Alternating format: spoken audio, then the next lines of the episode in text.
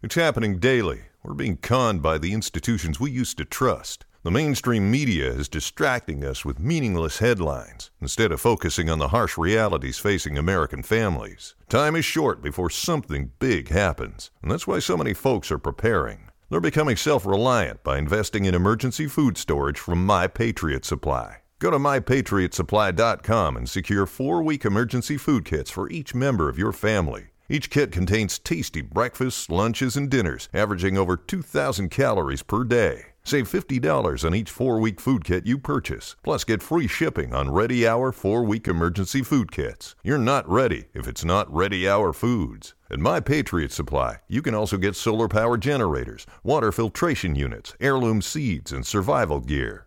Order by 3 p.m., and your unmarked boxes ship the same day. Shop MyPatriotSupply.com today mypatriotsupply.com.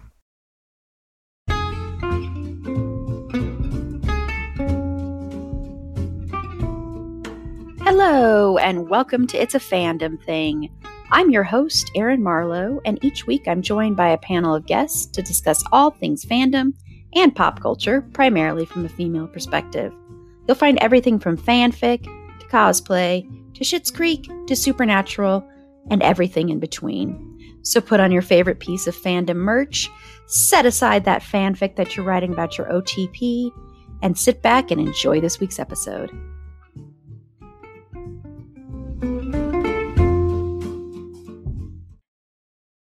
Hello, and welcome to this week's episode of It's a Fandom Thing. I'm your host, Erin Marlowe, and this week is a little bit different.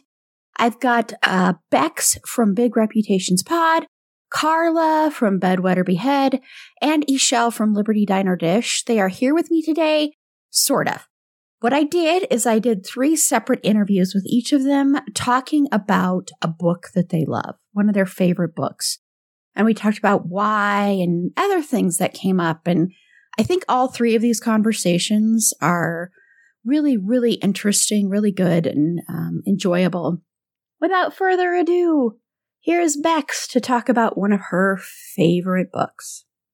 Okay, first up is Bex. Now, I want to let everybody know I do not know what books my guests that I'm interviewing are selecting. And I did that on purpose because I did not want to be prepared. I wanted to, and I'm also not preparing them. So we're all kind of in this uh, improvisational style here. So Bex from Big Reputations Pod. Welcome, first of all. Thank you very much. And yes, it made me a little bit nervous. Like I'm used to you sending the outline that says like, okay, this is what we're going to cover. And I'm like, okay. But when you said you didn't want to know the title, I was like, all right, so we're just going to wing this and this is going to be fun. I know. I'm like, I'm trying to challenge myself here. So, and I decided. I love it. I respect that. I like it. Thank you. So I know, I mean, you also are on another podcast where you actually talk about books a lot. Yes. And I will, and at the end, we're going to definitely promo all the podcasts. So I'm really happy that you're on here because I'm not surprised that you're on here, but I'm really happy that you are because I know how much you love books. So I can't wait to hear what you say for what is a favorite book of yours, Bex, that you chose, with the name of it and the author, and if you want to give a little bit about it.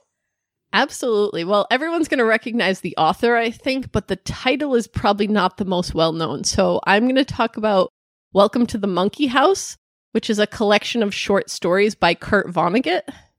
And I absolutely adore this book. I have either read or listened to it probably six or seven times. You know, I think because it's a collection of short stories, you can't really give a plot synopsis, but when people when authors create volumes of short stories there's they connect them. There's a theme. There's some sort of rationale behind the stories they choose and the order they put them in. And so i think the overall themes of this book are like understanding humanity whether it's on an individual basis or a societal basis. And it's vonnegut so he uses like past present and future to basically explain human behavior and human nature Mm-hmm. And just sort of like these unique ways of seeing and existing in the world. I just, it is a product of its time, you know, which is like most of the short stories are from the 1950s and 1960s, and they are written by a white man. So there is that like sort of asterisk next to it. But I think if I take that all into consideration, that underlying message about humanity is still in there and I really like it. Great, great choice there. Great pick there. Have you read it? A long, long time ago because Gotcha. I read a lot of stuff like that when I was a teenager and Mhm. preteen. I was really into that. And then later on, it became, I was really, really more into like beat authors and stuff like that. So, Gotcha. and still, still am as problematic as a lot of those men were. Exactly. no, I mean, I feel the same way. Like, there's one story in here, I'm like, oh, that's like, that's the kind of story that deserves a trigger warning. But like, I still understand the message he's getting at. He's not saying like this behavior is okay, but it was just like not even questioned at that time. Yeah. Yeah. It's very, yeah, very true with a lot of that stuff that you read um, in, in that time. So, you know, and I have to say, like, I, that was not at all what I was expecting. And, and no, I love that. I'm like, and I didn't know what I was expecting, but I did not expect Kurt Vonnegut to be gonna pick. So I love that.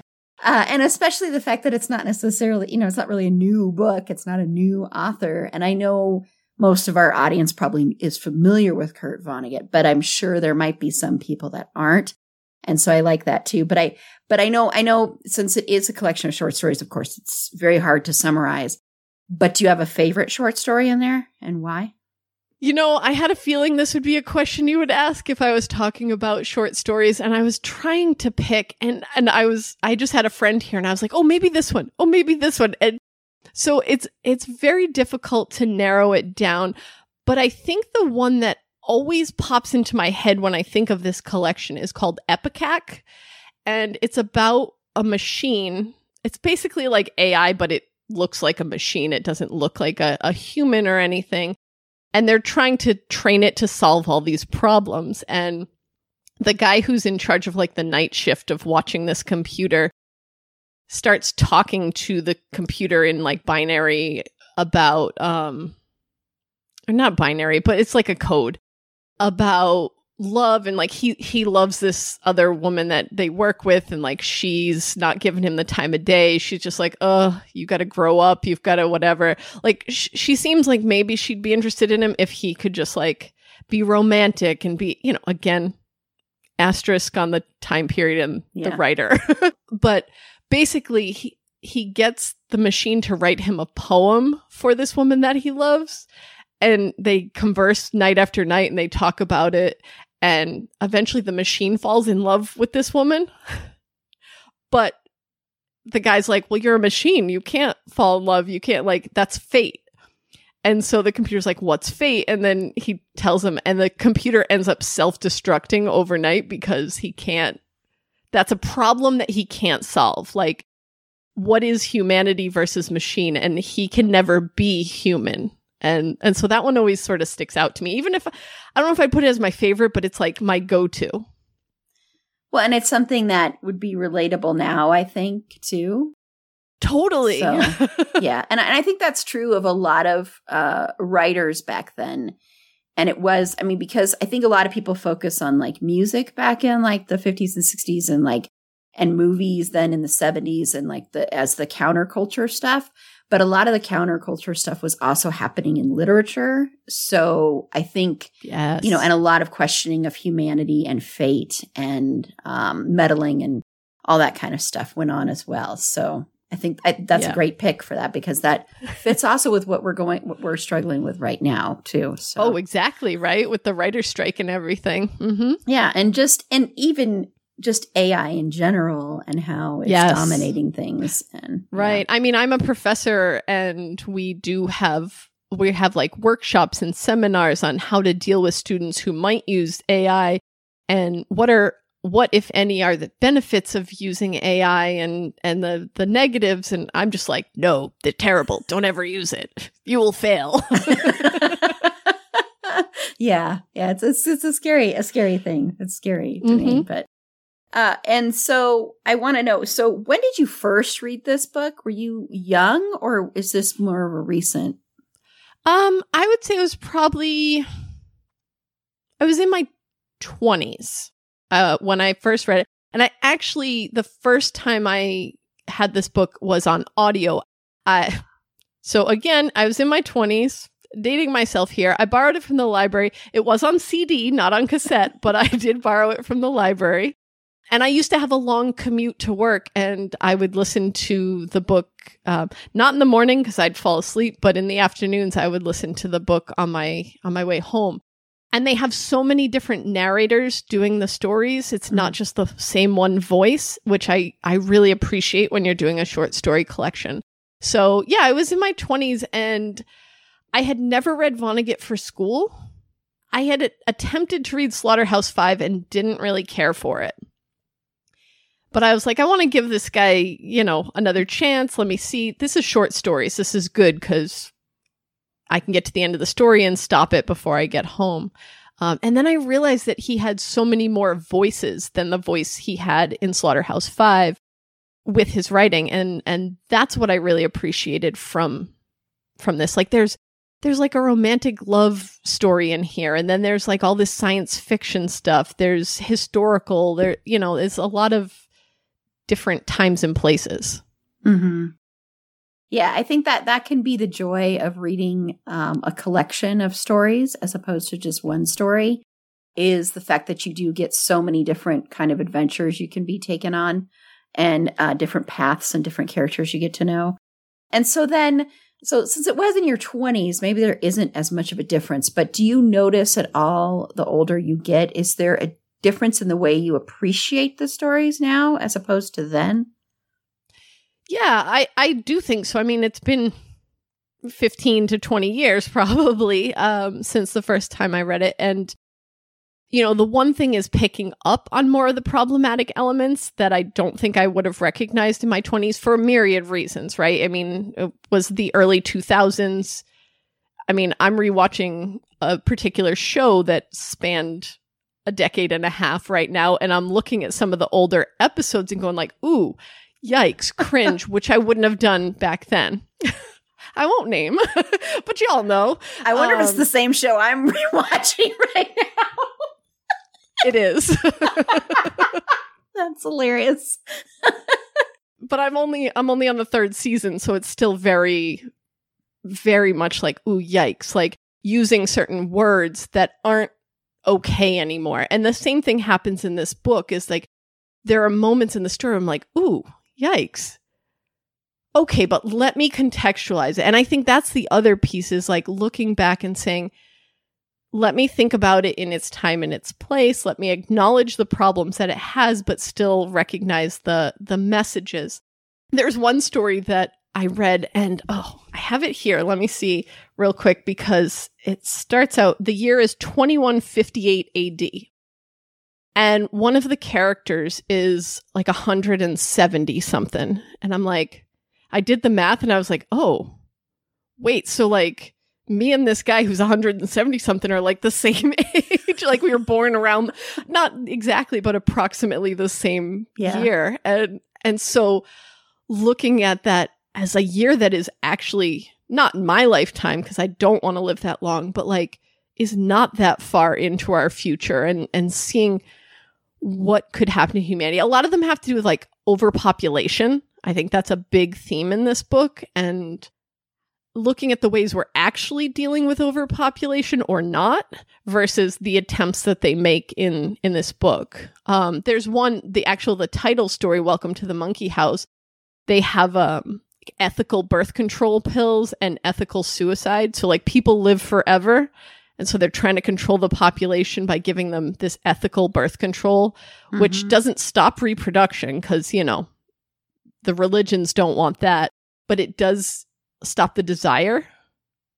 And so that, and then ethical suicide of like, you can go into these parlors and like decide to end your life when you're like a hundred and whatever, but you have to be the one to say, okay, now, yes. And you can change your mind up until the last minute. So it's like, hmm, imagining that in in the real world and like the ways in which that would not work Well, I think, and I think a lot of books back then were questioning that stuff too, and um, ethics and what is ethical and what's not, and um, and so I think that that fits with that too. But I think those are questions that I think in some ways have resurfaced. And people still question it all you know people still have those absolutely. dilemmas, so. i think that's one of the things i do like about this is sort of as dated as some of these stories are their themes and their um, concepts are timeless. Yeah and i'm wondering this is this is one of the questions that um, will probably make you hate me for this that i didn't prep you for this Okay. And if you don't know the answer, it's fine. If you need a second, it's fine. I just want to know because I used to underline books in books all the time. Do you have a favorite line from the book? A favorite line? yeah, I know. Okay. I mean, I don't think that's a terrible question. Good. I'm glad that you think it's terrible. It's not terrible, but it's difficult. I'll, I will say that. Um, let me. I I wrote down like a line, like a a brief sentence about each story in here. So let me see if I can pick one. I uh, maybe from Deer in the Works. Deer in the Works is a great story um, about this guy who owns a newspaper, but his wife has like like they just gave birth to a second set of twins, and he's like, maybe I need a stable job, so he goes to like work for this corporation thing, uh-huh. this factory, and like he doesn't even make it through the day when he just like walks right off and he's like, "No, nah, this isn't for me." I do underline books, but un- I interestingly enough, I don't. Un- I haven't underlined in this one. I think because I listen to it a lot. Yeah, I think that that makes a difference.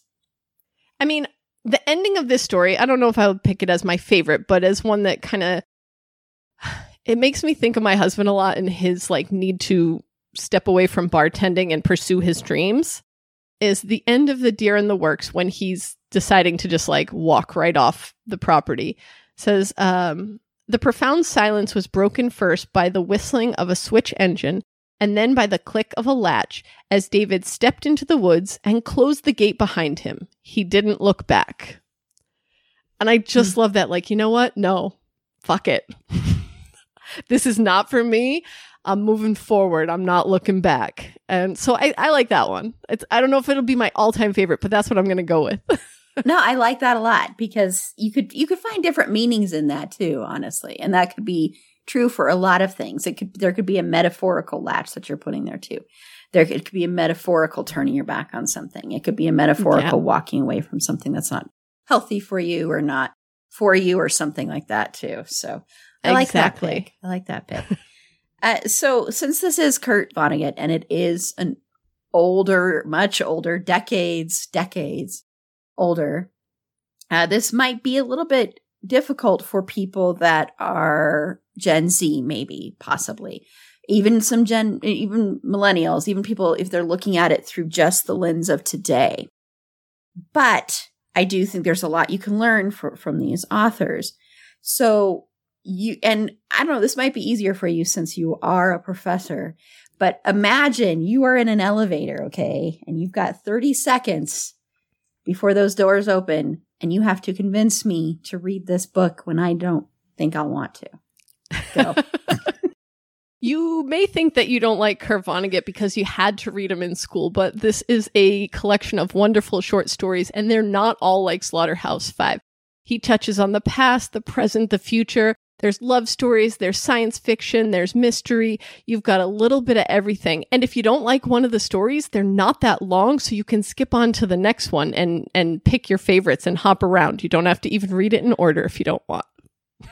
I don't know how long that was, open. but it worked. It worked. It worked. I think it was just. I think it was about at that time. I was kind of counting, but um, but yes, that worked. That was that was great. And then um, lastly, I just want to know is there anything else that you would like to say about what maybe these stories have meant to you, or even what the author means to you? Anything like that that you want to add?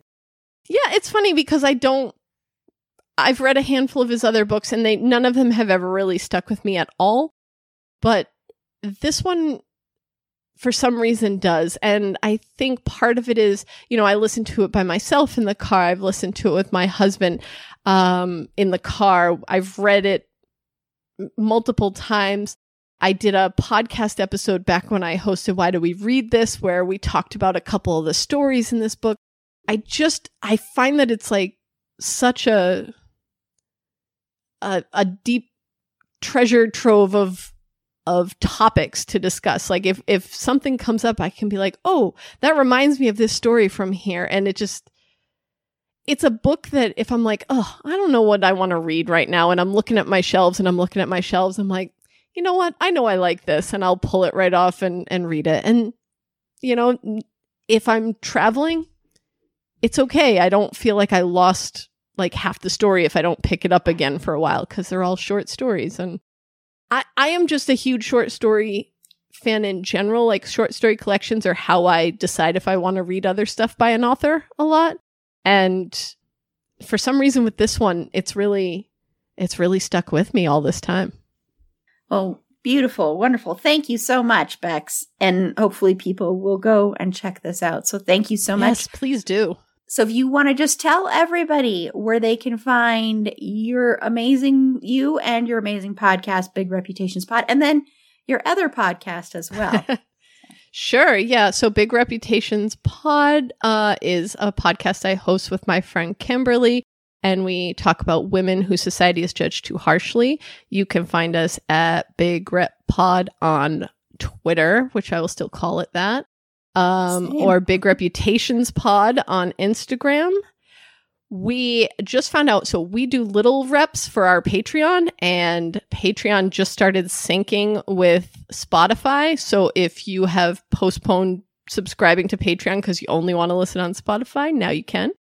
And then my other the other podcast that I'll plug for today is Coach Beard's Book Club, and that's the one I think you were mentioning before, where we read the books that uh, either appeared or were discussed in the show. T- well, in a show that you can probably guess if you know the if you know the character if you know the character Coach Beard, you could probably guess what show he's from.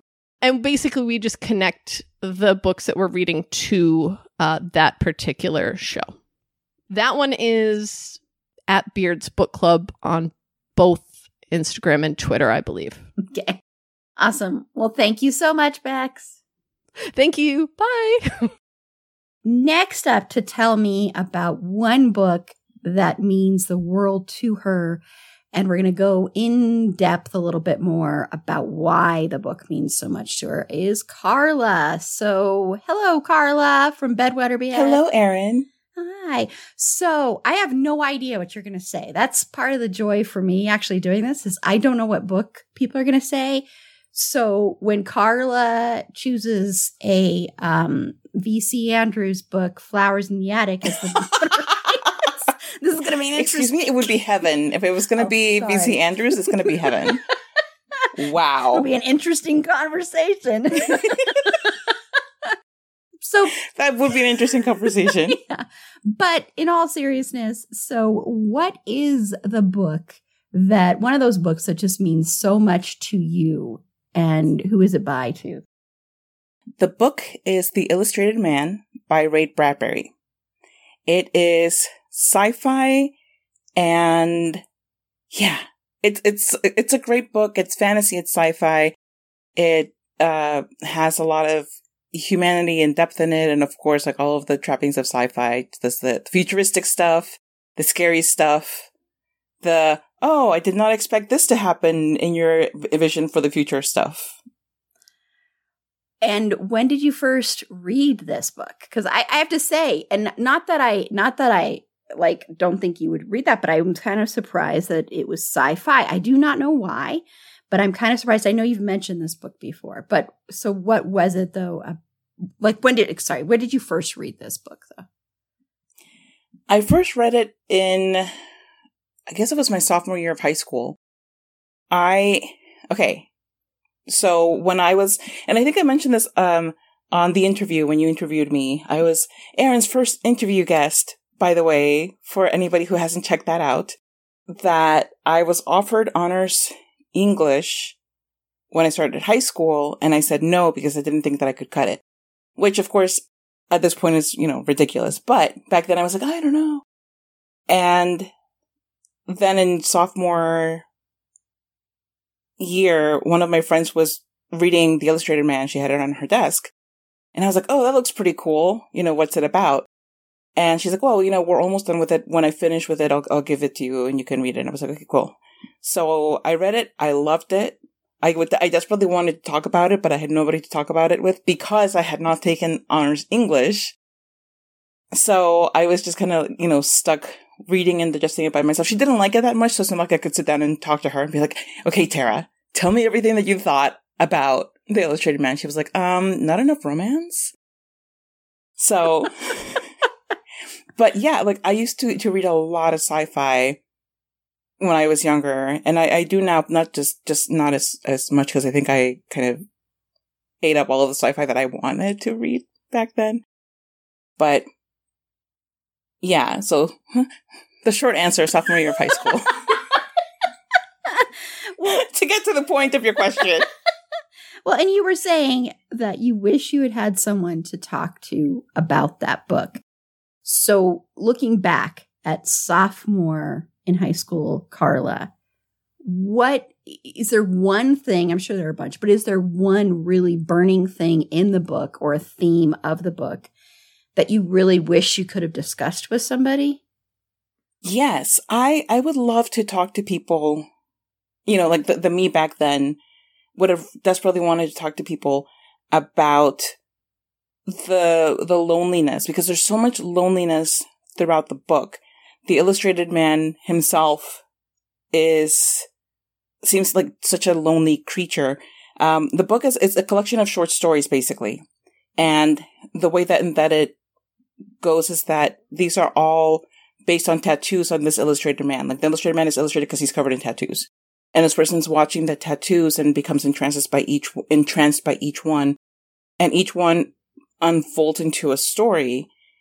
Um, and there are so many themes of, of loneliness and, you know, being in the future. And even though you're surrounded by, by loved ones, something happens and some, suddenly you're not, or there's like a disconnect between, um, between the, the person who is like central to the story and their surroundings. So I would have loved to explore that with somebody and, you know, because maybe it was just because I felt like a lonely teenager and I was projecting this into the stories, but that's how it, it felt to me. It felt like, like really desolate. That desolate, desolate feeling. And, and with it being different stories, uh, do you have like a favorite story or a favorite tattoo? I like uh, referring it to referring to it as that instead, but I do, and you know what? Like, give me a second because like I'm trying to remember the name of it. Okay, I don't remember the name of the short story. Okay, but the plot is basically that, um, it, it you know, there's a, a kid and there's a family, and the dad goes off into missions into space, and you know, it, it's very scary and because you never know.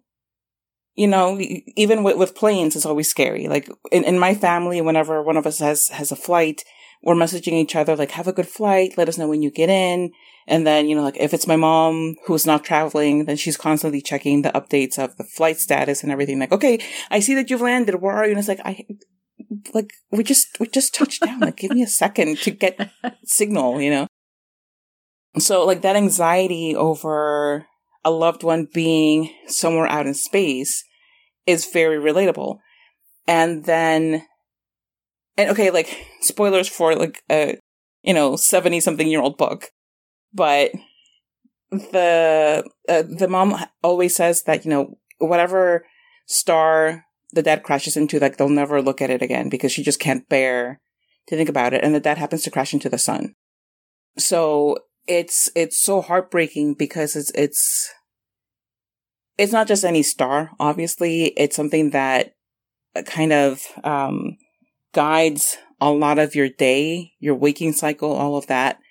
Um, th- that profound loss and that absolute despair that it's not even like a like a star that you can kind of ignore because it's among a crowd of stars. It's like the biggest thing that you can look at. So yeah, that, that one was my absolute favorite, even though it's like the most desperately sad one. It's the one that I always think about the most when I think about the book. Especially with that image of just the fact that you can't look at the sun ever again. And even though you don't want to look directly at the sun because you'll get splashes Right. in your eyes, it's still, you know, there's still that thing of like you don't want to look at the the light, almost like you're you can't look at light anymore. Right. And I think it's also like a really great exploration of grief Yeah. because, you know, like you cut yourself off from the light of, you know, from a source of something that brought you life, you know, like because as humans, we can't live without, I, I don't know, wi- without the vitamin D, first of all. But then, you know, you think about the, the plants that we eat and how they're reliant on the sun for their ability to exist and to give those, those nutrients and animals and how they need, you know, so like it, it just, it, it's such a huge thing to cut off from your life for something so big. And there are people who, you know, like they won't celebrate a um, particular holiday because a loved one either loved that holiday or because they died on that holiday or th- th- so like there are so many things like that that are so real and accessible. So it makes it, yes, it's a story that's sci-fi and it takes place in space and there's, you know, all of these fantastical elements to it.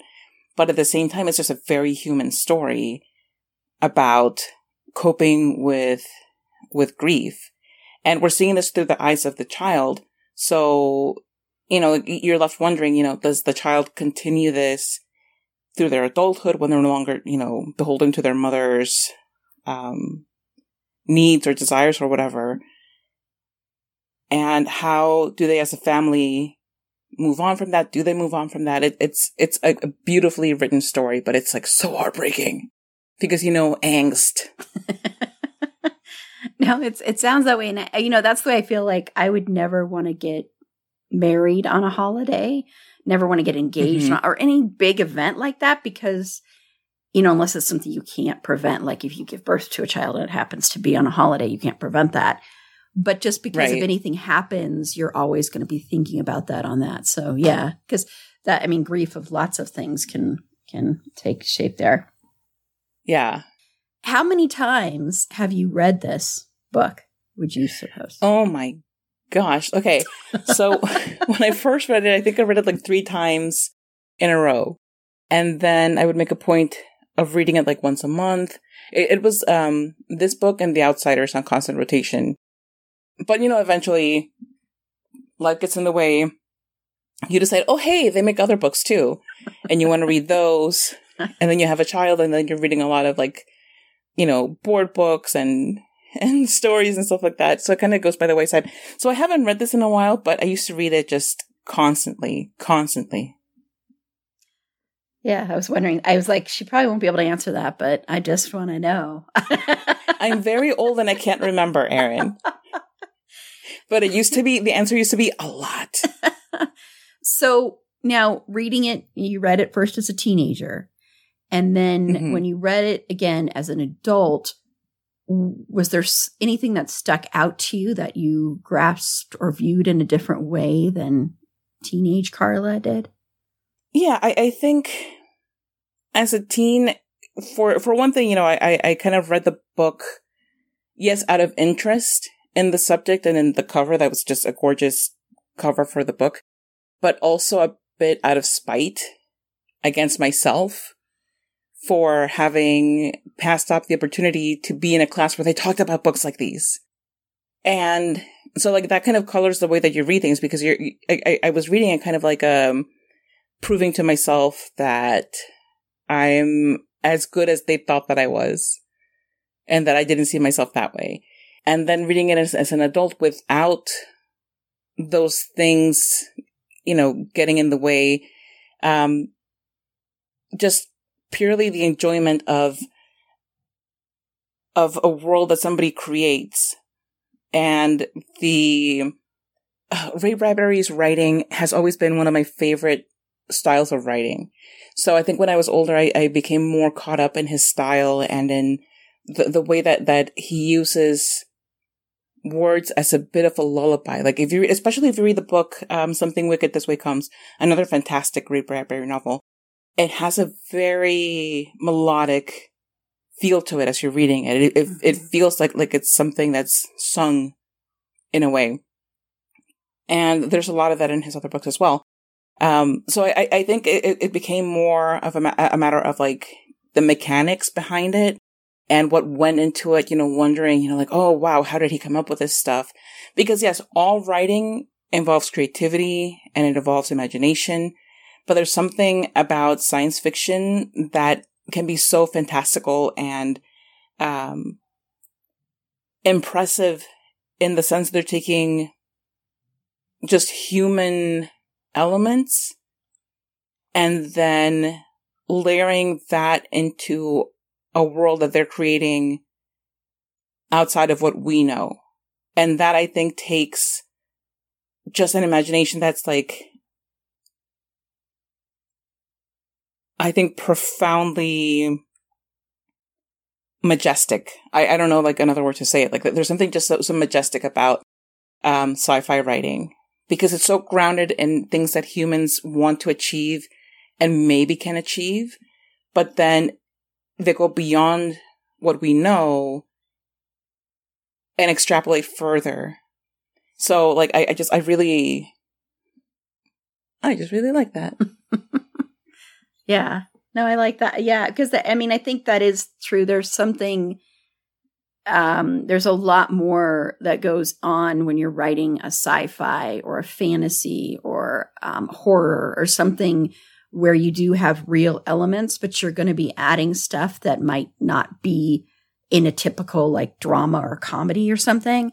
So there is a lot more to it, a lot more layers, I think, to it, and a lot more work involved. Yeah. And so if you can do it and make it so it is not only enjoyable to read, but you learn and you gain something from it. That's that's quite a quite a skill there for sure. Yeah, absolutely. Yeah. Uh well, I'm wondering this is this is you're going to hate me for this question and you might not be able to answer this question. Are you going to ask me like what one page I would take with me if I was like, uh, stuck on a raft by myself for the rest of my life? Close. going to hate me for this. And if you don't have an answer, we'll just scratch this question. Is there a line or any or or a phrase or anything from this book that you can remember that sticks out to you? I know, I know you're going to hate me for that. I, I Oh my god. You are like so mean sometimes. And I have to wonder like why? Why? Why why would she do this to me? I know. Well, I used to underline um, words and phrases in books when I used to read them. So that's probably why I decided to. well, you know what's funny is that I would absolutely just, you know, because I have the book here with me. So I'm like thumbing it. I'm like, which one, which one? But unfortunately, this is. Okay, so my sister did take honors English, so I gave her my book. So she highlighted a bunch of stuff. so I'm like, which ones are my highlights and which ones are her highlights? So, listeners, just to let you know, I was able to see the cover of this book. I'm just waiting for it because I just asked Carla a question. So, while we're pausing here for a minute, and the cover of the book is gorgeous. We'll have to, maybe it'll be on the cover art since Carla's responsible for it. So, there you go.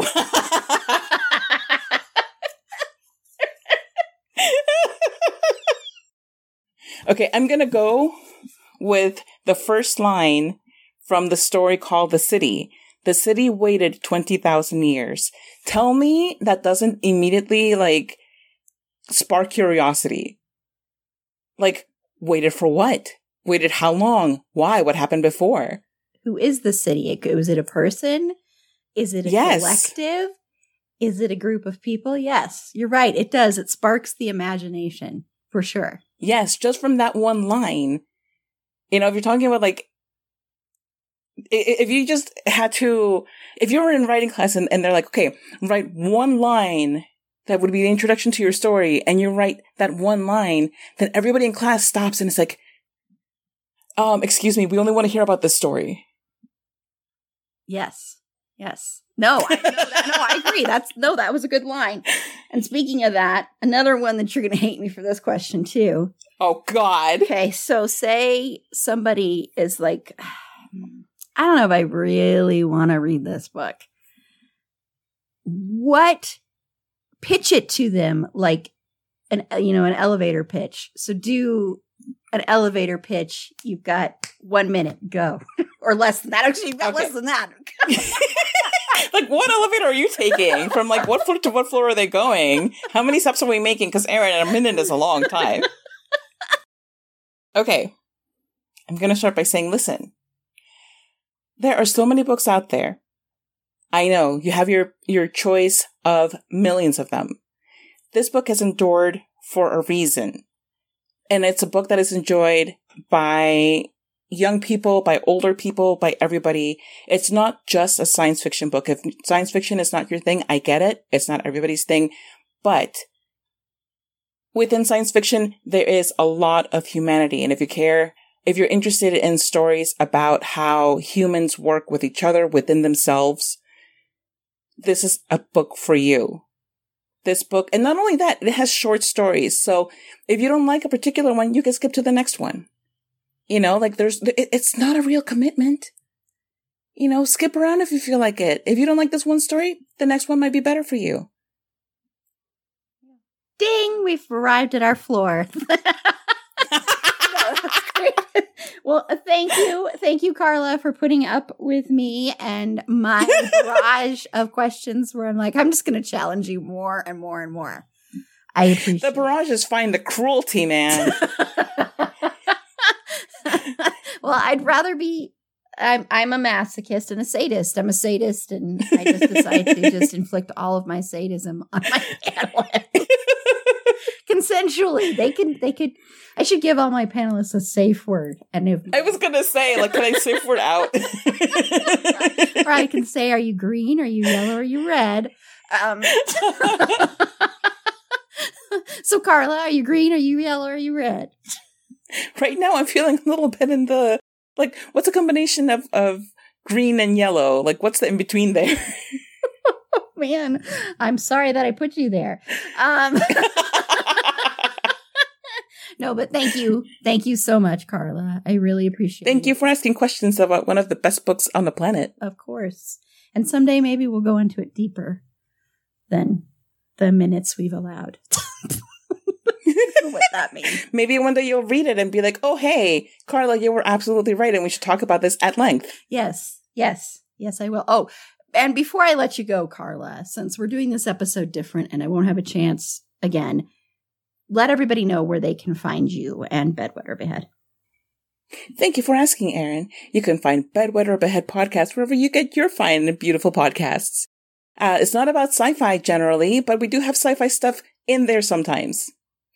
And you can find that, uh, you can find our online presence on Twitter at bedwetbeheadpod, on Instagram at bed.wet.behead.pod, on uh, TikTok at bedwetbeheadpod. You can also look for our website, which is probably bedwetbeheadpod.com, but don't trust me on that. Go to our social media. I don't actually have it on there.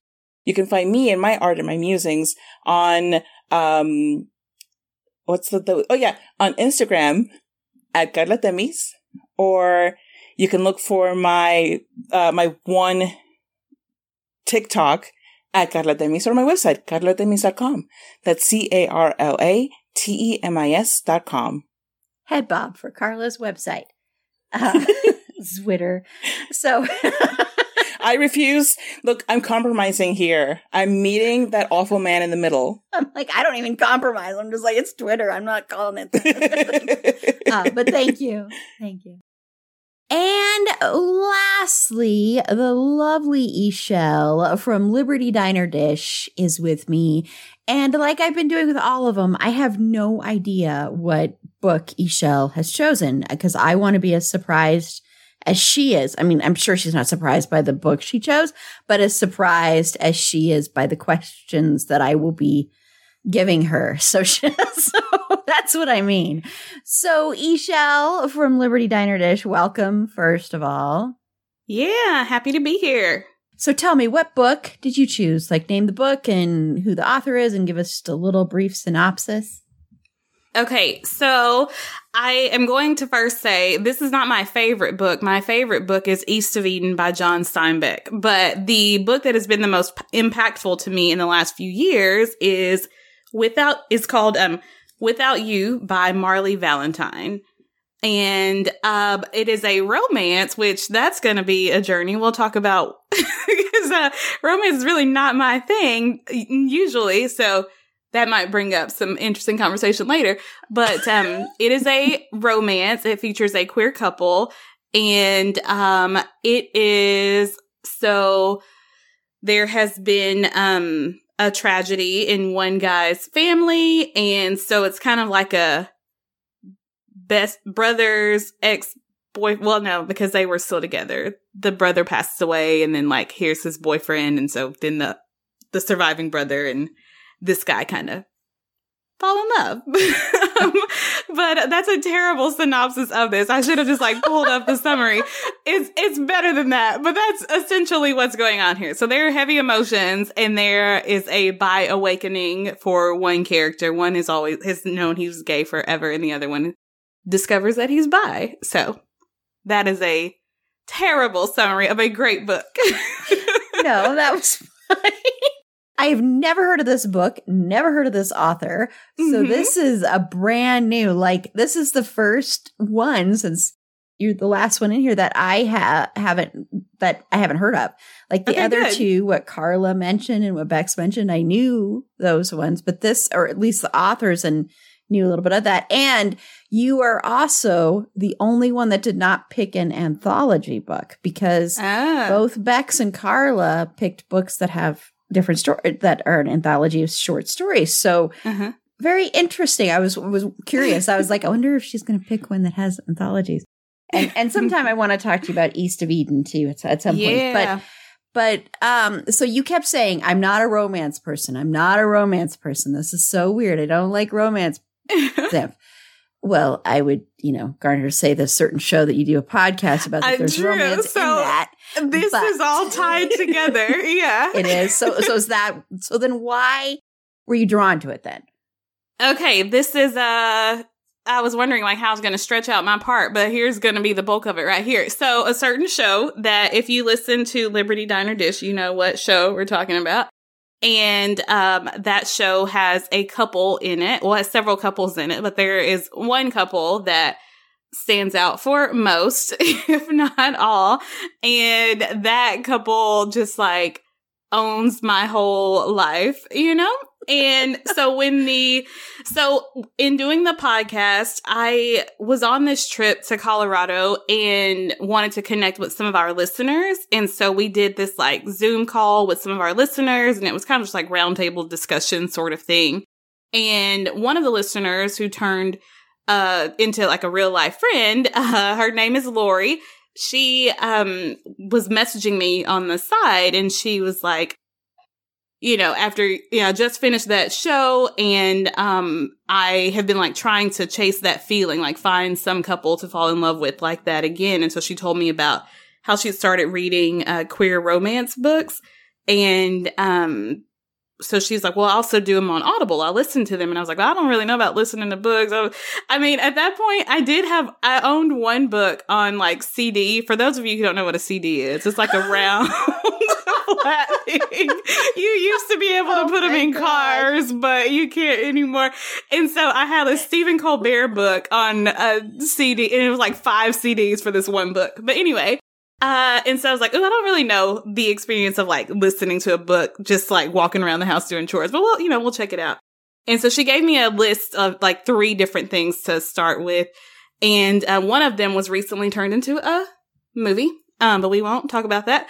but the other, the one she told me to start with was this one, Without You by Marley Valentine. And, um, so I kind of dove into it, not expecting to like it because like growing up, I grew up in a very uh super conservative, super backwoods, um, you know, super religious area in the deep south and um I was always taught that like romance and attraction and relationships looked a certain way, a specific way, and none of that ever felt right to me or true to me individually. Like I was okay with that for other people, but none of that really meant anything to me. And so I think that's why I had this like mm-hmm. weird thing about romance because I was like, I don't want some guy to come rescue me like I'm a damsel in distress. And I don't feel like I have to be married by the time I'm 19. it's like, Gosh. I don't want children. And like, I don't know. So just like that was the that when you're from a small town and like the deep south like that, like that's kind of what the ideal is. Like by the time you've graduated high school, you need to kind of know who you're marrying. Definitely by the time you've graduated college, and so I just, I just don't want anything to do with any kind of romance.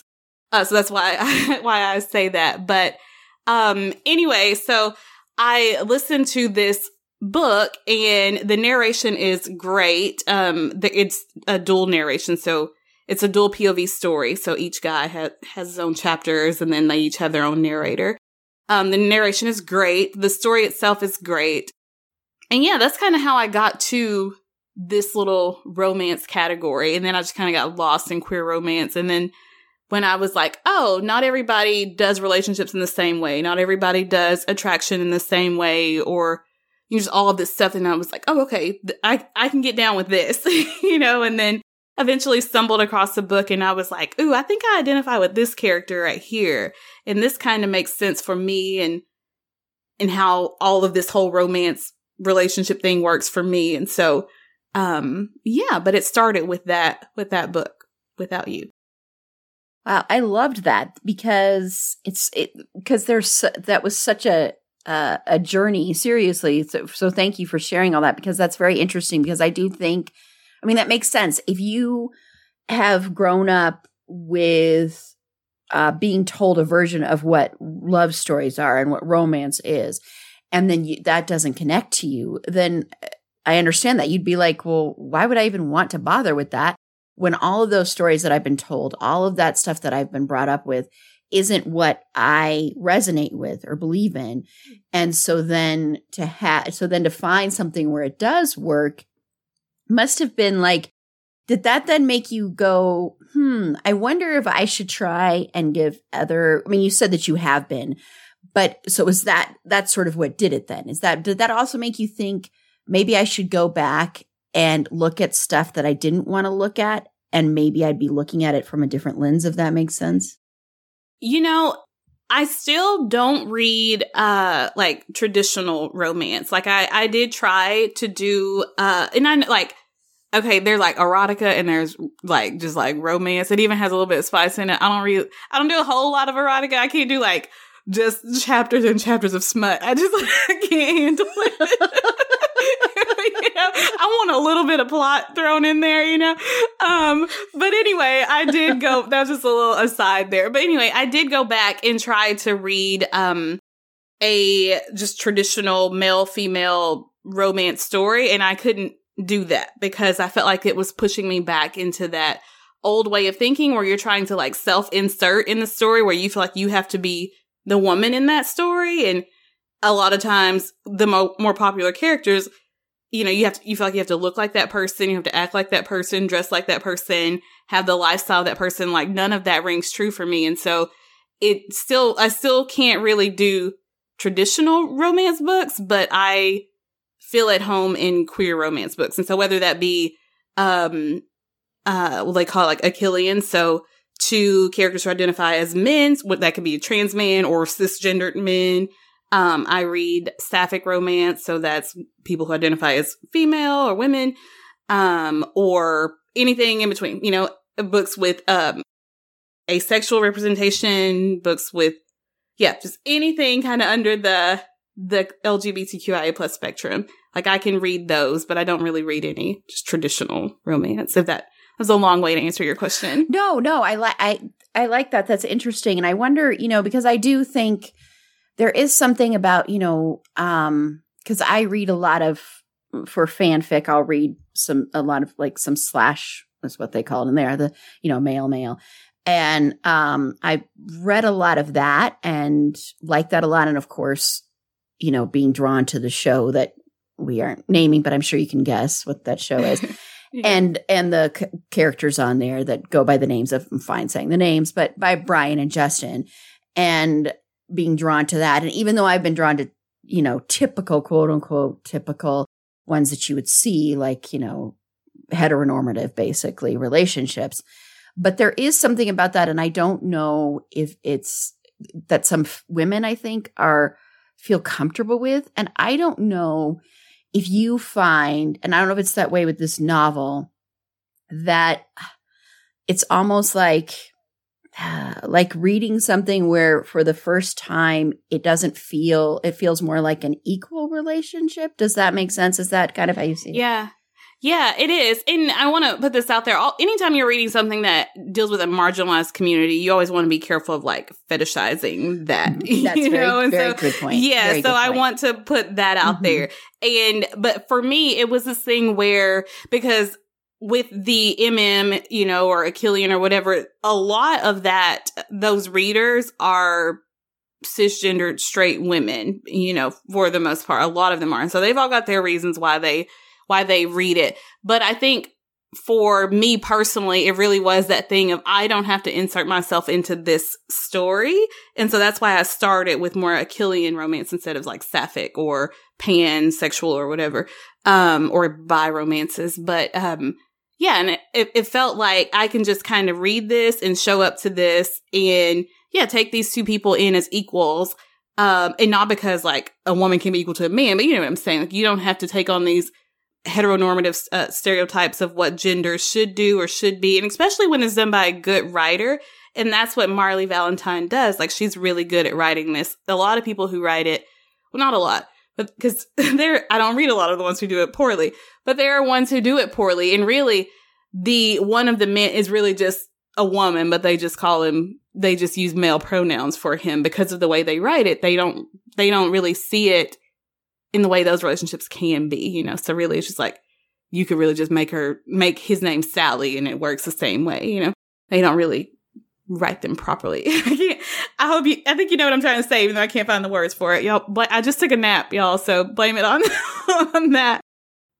Now I've lost what the what the question was. Sorry, something just flew by me. Oh no, no! I think you you answer. I mean, I was just saying it's a lot easier because it's equal footing, and you don't feel Yes. like one. Uh, like the power dynamics also sometimes can be equal, but but I know exactly what you're saying with the other thing with like, uh, it's almost like some some cisgendered women, straight women, do write this stuff very as very much a fetish, and they Mhm, also write it as they are, want to be within that story. So you Yes. can tell that, yeah. Yes, that's exactly it, Erin. Thank you so much. This is why you are the host. because that's exactly that. They really are just writing their fantasy. Like, I want two boyfriends, and here's how I want them to be, but I'm the center of this story. And then there are some authors who do not write it that way. They straight up write it as like, I'm observing this couple here, you know? And that's what she did in, in this book. And I'm glad that I started with this one because the story has a lot of heart to it. You know, one of the characters has kind of always felt like the black sheep of his family. And the other one has, um, really just kind of felt like he really had no place. But he, I think his parents passed away, but it's off page, but I think that happened. And then he was with another relative and then that person passed. So he was just kind of like, was bouncing around. And so anyway, it's these two men and they are feeling these things toward each other, but they're not being led by like hormones and, you know, that sort of thing. Even, even though there's a physical attraction there, there is very much this connection that neither of them can describe. And they're like, this doesn't really make sense because we've never had, we were never even friends, even though we've known each other our whole lives for the most part. And so, so it's a very sweet story and getting to see them have, have some agency, and getting to see them each grow individually. Like, yes, we have this thing going on over here, but as individuals, we have work and growth that we need to do. And so, um, I really appreciate just the way that she wrote it, uh, to where it's not just about this. I want to fantasize about these two hot men getting it on, you know? I mean, that's what you want to read, whatever. but I feel like there's a way to, to show more, um, respect and consideration, um, for, for queer people when you're writing. Yeah. Mhm. It- that respect, exactly. That's exactly what it is because, you know, it's, I mean, it's not the same thing, but it can be the same. When you read a lot of fanfic, and um, there's one very popular, the most, I mean, the most fanfic you'll ever find for a particular ship from a particular show. You, you know, the, the characters' names, one begins with D, but one begins with C. And that's the most popular thing you will find on Archive of Our Own. And I don't ship that couple on the show, but I will read a lot of that, that fic. And some of it is just downright like it's almost feels um it feels almost disrespectful to these Mhm. fictional characters, which Uh-huh, is so uh-huh. weird because they're fictional Yeah. characters, Right. but it feels disrespectful because it feels like this very like and I'm not saying that I have never ever been like like turned on by reading this kind of because yes, I'm human and for me personally, I have. Uh, That's just my thing. But it does come to that point where it does feel almost like it's like just written to get the reader off without thinking about if it actually makes sense. So, um, Yeah. so I'm glad you were able to find one and start with one that wasn't like that. Exactly. And that really kind of set the tone for everything that I read after it. Like there's one that I want you to read it because I mean, I shouldn't, i I'm going to have to like trick you now, make you read two because I don't want you to like go in expecting to hate one. But there's another book that I read, not by this author, not by Marley Valentine. I recommend all of her stuff. She's got a great sapphic romance coming out, um, later this year. And show sapphic romance some love because most people only read Achillean stuff and there are just as like there's stories that are just as great and funny and heartfelt that feature other relationship dynamics. You know, most people just do it because they get off on the men, but you know, read these other ones too. Support these other authors. But anyway, so uh yeah, anyway, there's this book I read and there's a scene in it. So content warning here. I'm going to use the R word, the four letter R word. Uh, there's a scene in one of these books and I'm like, that was rape. That was not sexy or hot or a kink. No, that was straight up rape. And then, but people are like, ooh, the shower scene. And I'm like, uh, this is very bad. you know, like, um, but, and so that sometimes like you, yeah, I try to like just kind of read what I like. And then if I don't like something, just stop reading that and move on. But, um, when you read some of the comments on this stuff, it does kind of make you a little, feel a little uncomfortable or squeamish when you see what some people are getting out of these stories and just like I'm not here to like tell people what to like and what not to like, but I'm like I wish that we would promote more healthy things when it comes to marginalized communities, when it comes to queer relationships and things like that. Because as a community who I mean that um you know most people think that you know sexual deviance is something that they have to combat all the time that idea of like they're sexually deviant or whatever they're too aggressive or violent or only sexually driven or whatever.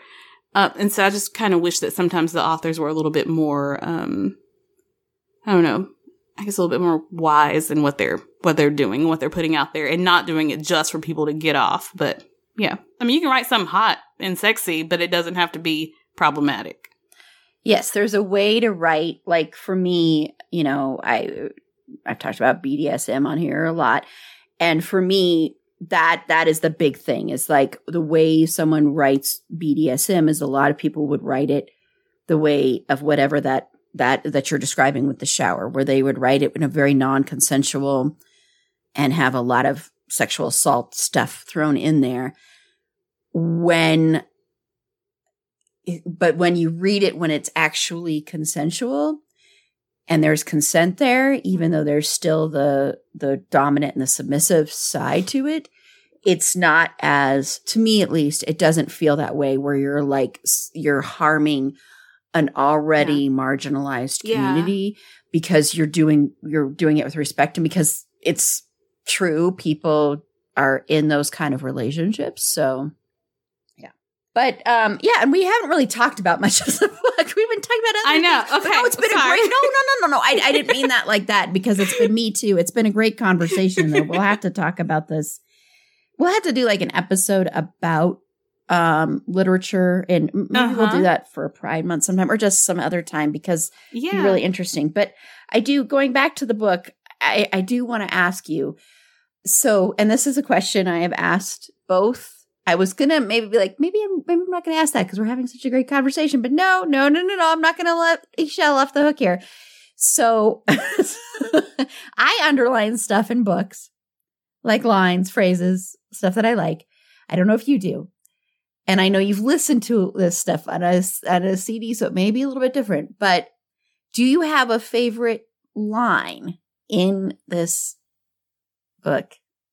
Okay, I'm gonna just. This may not be my favorite, but I'm gonna do this one because it's the first one that jumped in my head when you said that. So, uh, there's one of the characters, and he is the one who was just in getting out this relation, this five year relationship with this woman, and it was like a dead end relationship anyway.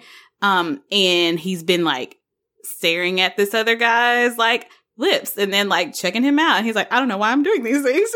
well, so that's kind of what's going on in the book. But uh there's one particular scene where the other guy says something about him um being attracted to men now or like being into men now or whatever. And he was like, and he says, I'm not attracted to men, I'm attracted to youth. but it's just like, okay, that sounds terrible, but the way that he says it in the uh in the audio version of the book is wonderful. So I'm gonna go with that one. And that doesn't sound silly. That's that to me that sums up a lot there. You can tell a lot mm-hmm. about the mm-hmm. character, you can tell a lot about the relationship. And it's yeah. to the point right there. So yeah. And then I'm going to do this this one a little bit different with you because of what we were talking about earlier. Okay. Now, um I now we're you're in an elevator, but you're in an elevator with the younger version of you and the one that doesn't doesn't feel connected to romance or to watching that or love stories. And the present version of you wants to let the younger version of you know just during this brief little 30 second elevator ride that there are romance stories out there for you. And this is the one to really start with and to not lose hope in that. So I know that's a lot, but. yeah, it is a lot, but I also love that uh, I would tell that young E'Shel uh, that the the box is way bigger than they tell you it is. And, um, you know, a lot of people will say, well, you can think outside the box or color outside the lines, but I don't think that queer relationships are outside the lines or outside of the box. I think it's that the box is way bigger than we've been taught that it is. And there is a corner over here for a way to do love and relationships and attraction that is going to make sense to you. And you will not have a straight path to it because it's not what's taught from pulpits. It's not what's pushed the most on TV. Um, it's not even what's pushed the most in the songs that you listen to, but you're going to find a path to that corner over there that makes sense for you. That's what I would tell her. I, I love that's that made me actually want to cry. That was really no, seriously, that was really beautiful. I really, really loved that. Now you got me over here about to cry. so, I'm sorry. I'm gonna turn into that interviewer that's just gonna I'm going to try and make all my guests cry from now on. Uh, yeah. No, but thank you. And I really, someday we will have to do one and we'll talk about this more in yeah. depth because I think there's a lot of interesting things there, especially when you get into the fetishization, because I think that mm-hmm. is something that happens a lot. So, yeah. So, thank you so much, E'Shel. And thank you for telling us and telling me about this book. And I can't wait to hear about the other ones you want me to try. you want me to yeah. But thank you so much. And so just tell everybody where they can find Liberty Diner Dish, but also I know you have another podcast that really fits in with this that's coming. I do. Soon, so yeah, so you can find me and my lovely co-host Ken on uh, Liberty Diner Dish wherever you stream your podcasts, and we are on most social media as uh, at Liberty Diner Dish. You can also find Pink Plate Special, which is our kind of spinoff um, uh, podcast, and that is also about TV and shows, or will be again when uh, people get their act right. Not the actors and writers. They are doing perfect when the other folks get their act together. Uh, and yeah, you will eventually be able to find my new podcast. Let's talk about Rex, uh, which is all about, uh, queer romance books. And we'll also do some like queer horror books and like non, and nonfiction and things like that. But, um, yeah, books written by and about uh, queer folks and stories and experiences. So yeah, be looking for that one soon. Awesome. And I still the the the name of your new podcast is that's so good. I seriously, that's one of the best names I've heard of a new podcast. I'm, I'm, well, I was so surprised it was still available. So. I am too, actually. yeah. I yeah. am too, because that's that's a great, great name. So so thank you again, E'Shel. Yeah, thank you, Erin. Thanks for having me on. You know, I love books, so this one made me very happy. Thank you again to Bex, Carla, and E'Shel for speaking with me about three of your favorite books. I found those conversations so interesting and such a wide array of books. So thank you so much. Uh, be sure to like the show on Facebook at facebook.com slash it's a fandom thing pod, on Twitter at fandom thing pod, no it's in that one, on Instagram at it's a fandom thing pod, on TikTok at it's a fandom thing pod. Uh, uh, we are on threads at it's a fandom thing pod. If you have any feedback, show notes, if you'd like to be a potential interview guest on the show, please feel free to reach out to us via our website. It's a fandomthingpod.com click the contact us button there and that'll shoot me an email and I'll get back to you as soon as I can. And while you're there, consider becoming a Patreon supporter today for as little as three bucks a month. And at that three bucks a month level, we are offering a seven day free trial, so you have nothing to lose. You will get great bonus content. We just recently released one with a summer uh, Spotify playlist that we put together, and we do have a private playlist that goes along with it. Yes, I know summer is basically over, but it's never too late to get a good playlist. And then we have tons of other great bonus content over there as well. And plus, if you're hearing ads during this episode, you won't get ads if you become a Patreon supporter today. So click the support us button on our website. It's a fandomthingpod.com or click the link in the show notes. And the best way you can support us and all the indie, indie podcasts represented today is by give, rating us five stars on iTunes and Spotify and share, share, share, share, share. That is one of the best things you can do for us. Get the word out there. Tell your friends, tell your neighbors, tell your pets, tell your iguanas, tell everybody out there to give us a listen. And thank you so much for listening. Next week, Carla from Bed, Wed, or Behead is going to be back. And joining her is my beautiful, lovely podcast brain twin, Jen from my streaming bubble. And we are going to be discussing some of our favorite authors. So until next time, remember, it's a fandom thing. Black Lives Matter and stop Asian hate.